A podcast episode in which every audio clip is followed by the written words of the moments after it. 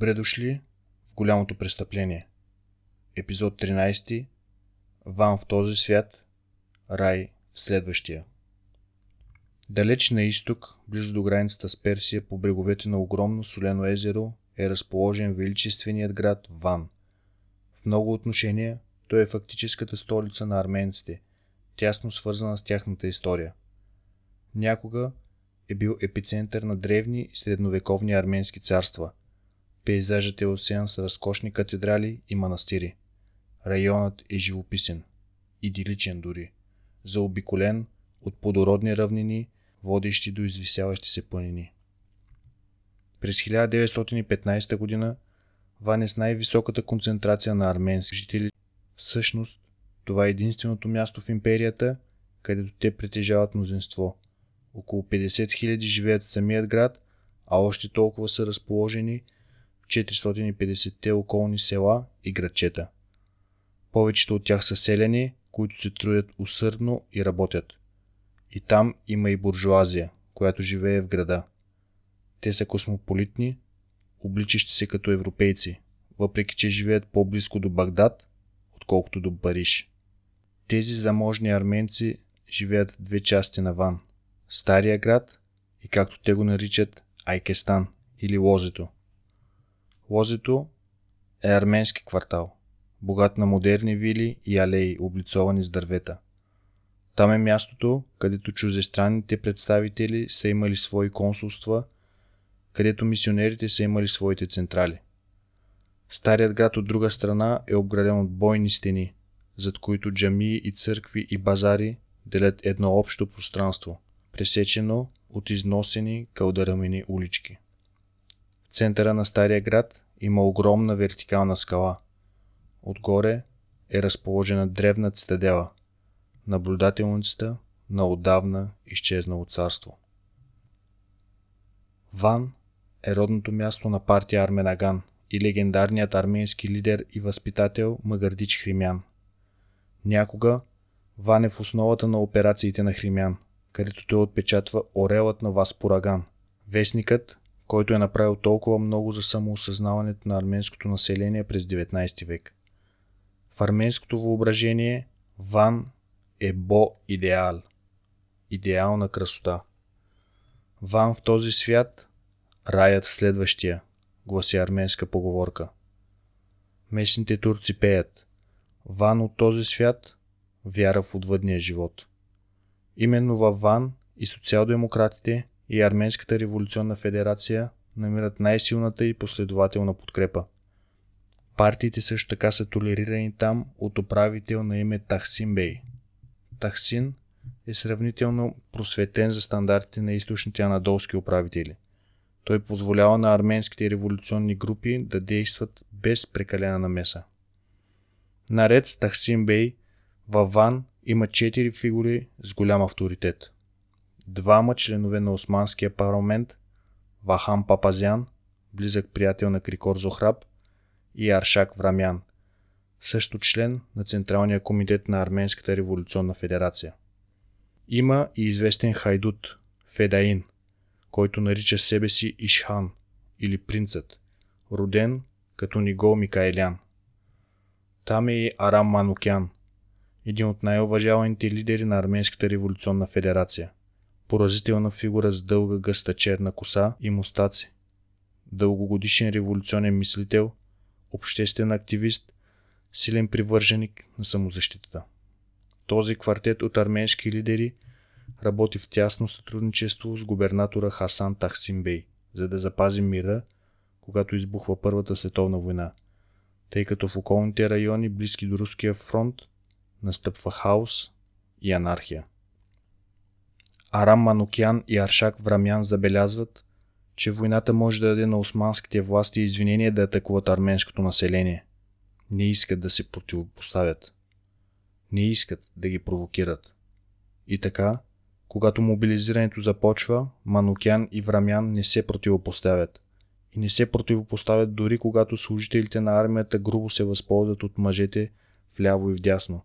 Дори когато се чуват слухове за арменски села, които са изгорени. Тази стратегия за запазване на нещата спокойни и под контрол работи при Хасан Тахсимбей. но след това Тахсим бе и уволнен и изпратен в Ерзурум, по-на север. През март 1915 г. Манукян навършва 36 години. Рожденият му ден съвпада с пристигането на нов управител. Зетът на Енвер, добре облечен и безмилостен мъж на име Джевдет Бей. Джевдет е прекарал ранните дни на войната, оперирайки в близката персийска територия, воювайки срещу руската армия. И той има репутация, репутация на убиец на арменци. Където и да отиде, те биват избити безмилостно. Точно тази вълна от убийства в далечния изток принуждава депутата Вахан Папазян да избяга в поените, за да се спаси. Врамян, другият депутат, междувременно остава. Той започва да събира показания от бежанци, които търсят убежище във Ван. Подробности за това къде са извършени кланетата, колко са убити и оправданията на извършителите. В първите месеци на 1915 г. Врамян съставя няколко месечни показания в доклад и го изпраща на своя приятел, министъра на вътрешните работи Талят Паша. Врамян настоява, че всички аргументи, които е чувал от местните служители за нелоялност или метеж, или арменски въоръжени банди, които обикалят региона, са глупости. В заключение, Врамян казва на Талят Антихристиянската политика няма да спаси страната. Правителството трябва да престане да смята арменските елементи в империята за врагове.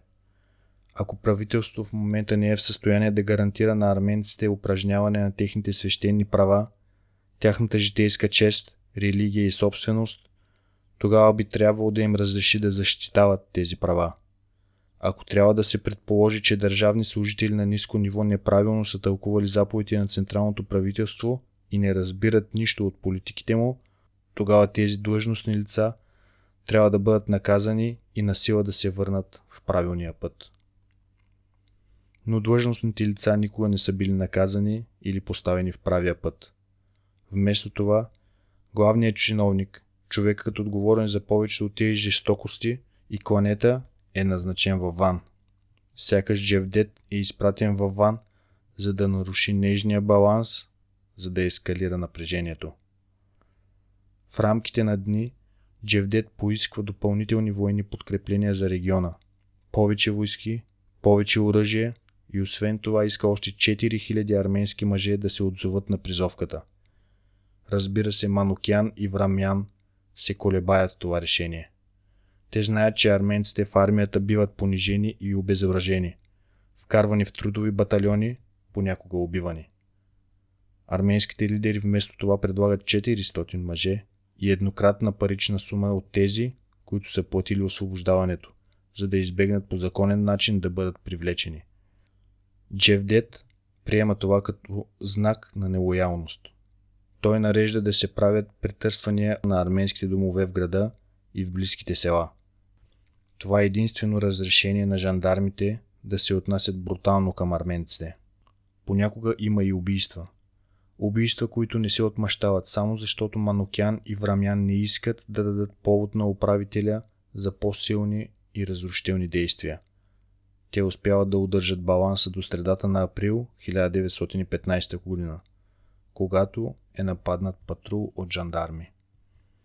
Джевдет избухва в ярост.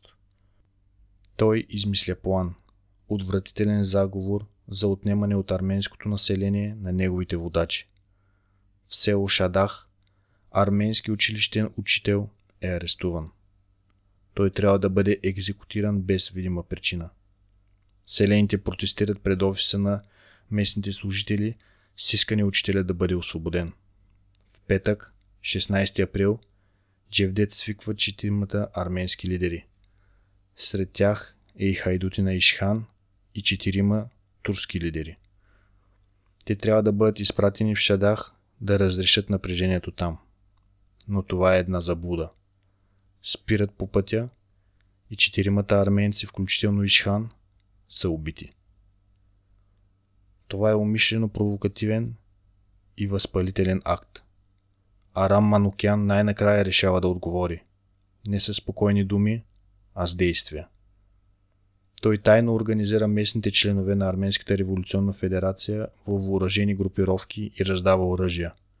Още на следващия ден, събота, 17 Джевдет извиква и Аршак Врамян и Арам Манукян в кабинета си рано сутринта.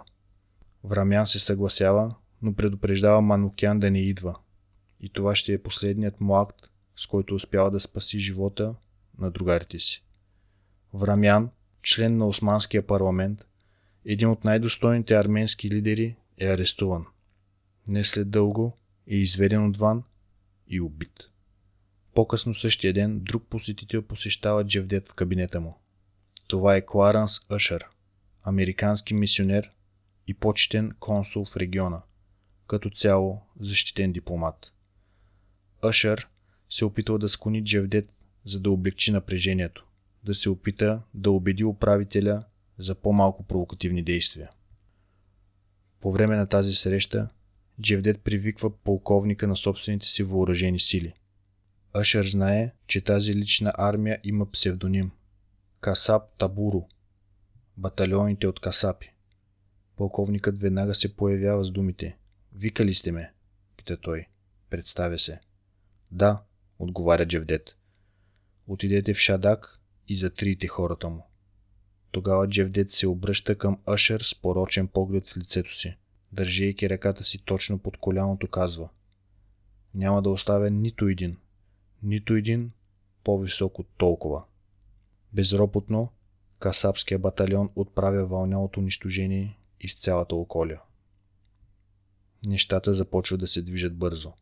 По приблизително същото време, когато беженците започват да се изсипват в града, се разнася зашеметяващата новина, че Ишхан, партизанският водач, е убит и най-вероятно по нареждане на губернатора.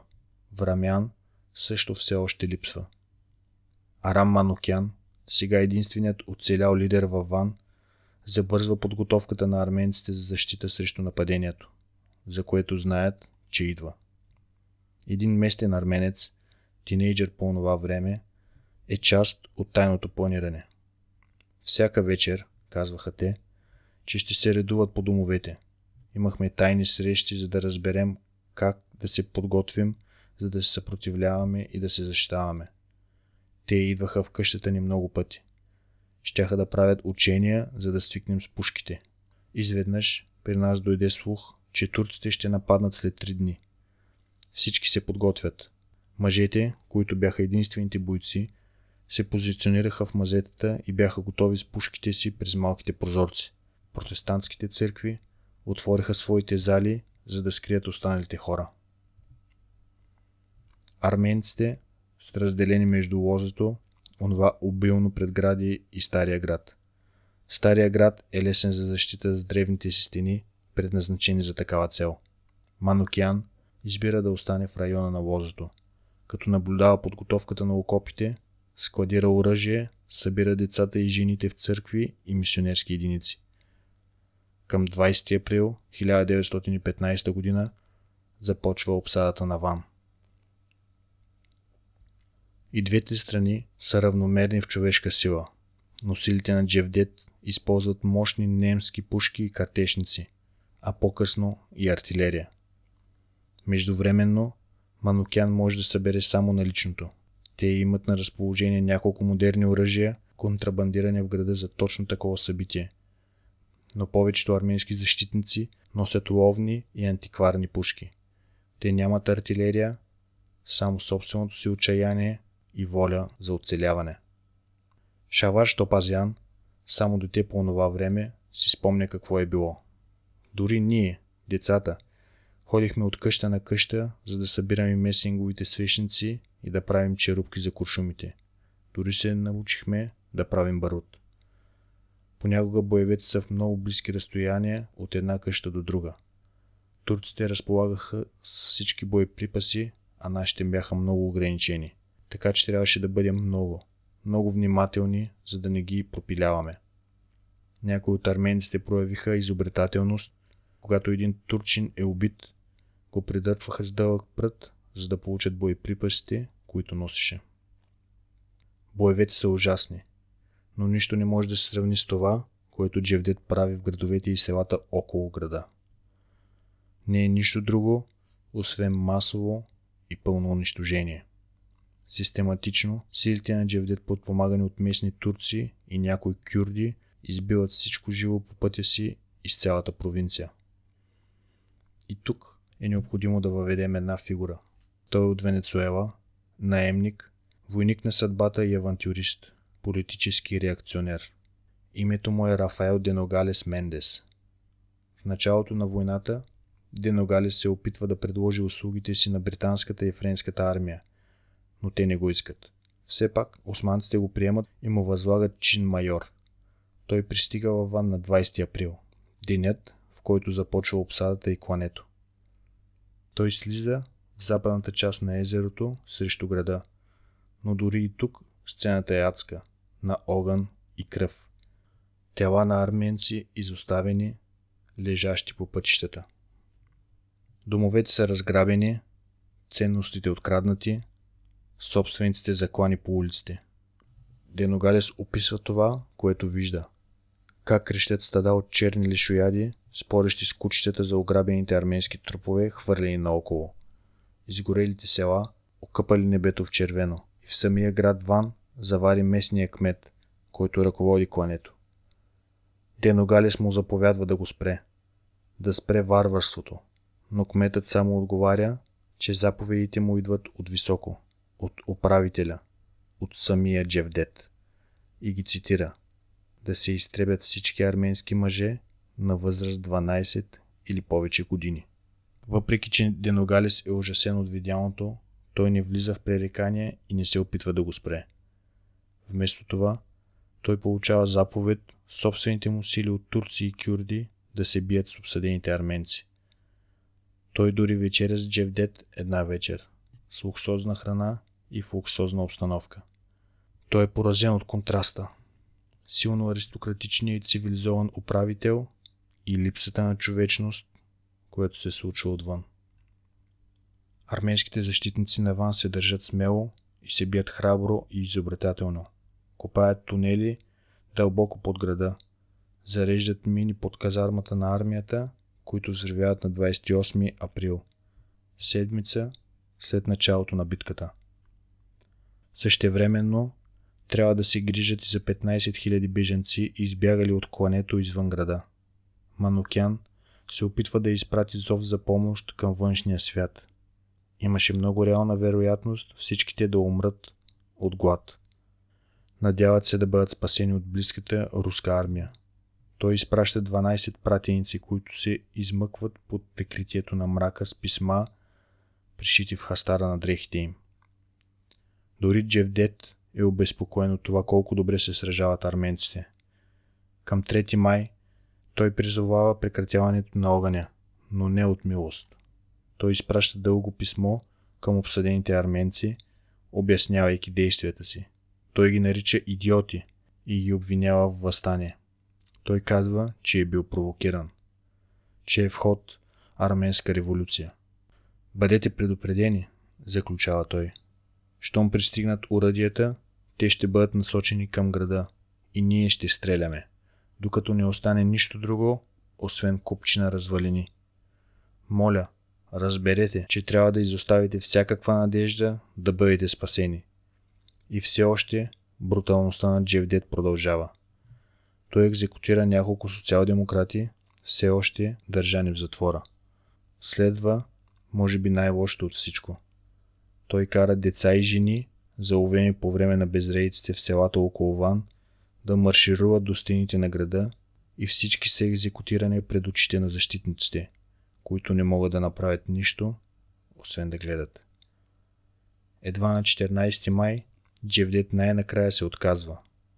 Но преди да се измъкне от региона, той изпраща артилерия по стените на мисионерската мисия на Кларанс Ашър, който е под американския флаг, където беженците се приютяват.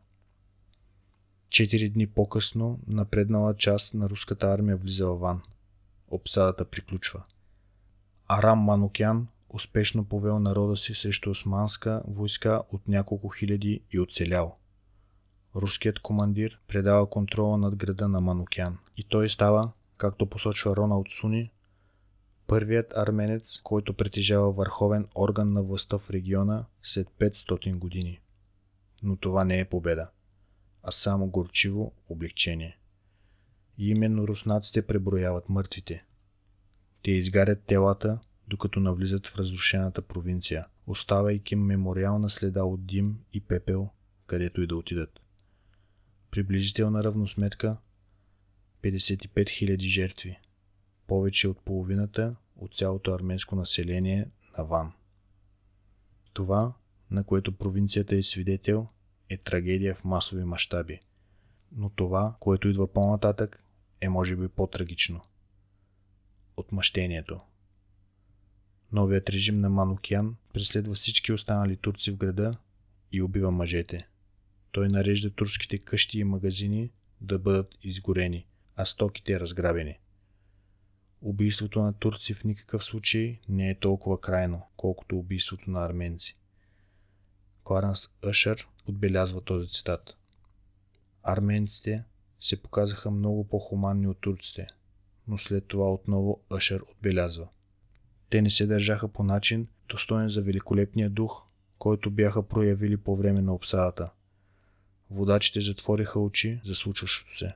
Нашите протести бяха на празни 2-3 дни до отминаване на първата лудост. Помним какво трябваше да изтърпят от турците през целия си живот.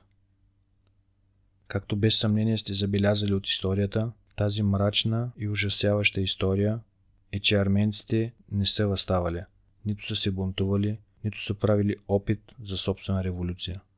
Единственото възстание, което правят е срещу машинациите на жесток управител, който има за цел да провокира битка, още от първия ден, когато пристъпва във Ван. Хасан Тахсимбей, предшественикът на Джевдет, резюмира случилото се след убийствата. Нямаше да има бунт във Ван, каза той, ако ние сами не бяхме създали със собствените си ръце, използвайки сила тази невъзможна ситуация, от която не сме в състояние да се измъкнем. Има всички основания да се смята, че Джевдет е бил поставен в управителския кабинет от Талат Паша, именно защото е толкова силно антиарменски настроен, че е преднамерен ход за предизвикване на конфронтация.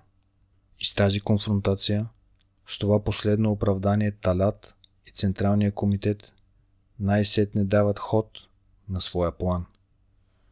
Само 4 дни след началото на обсадата на Ван, на 24 април 1915 г., Талат изпраща отряд полицаи в хладния нощен въздух на Истанбул.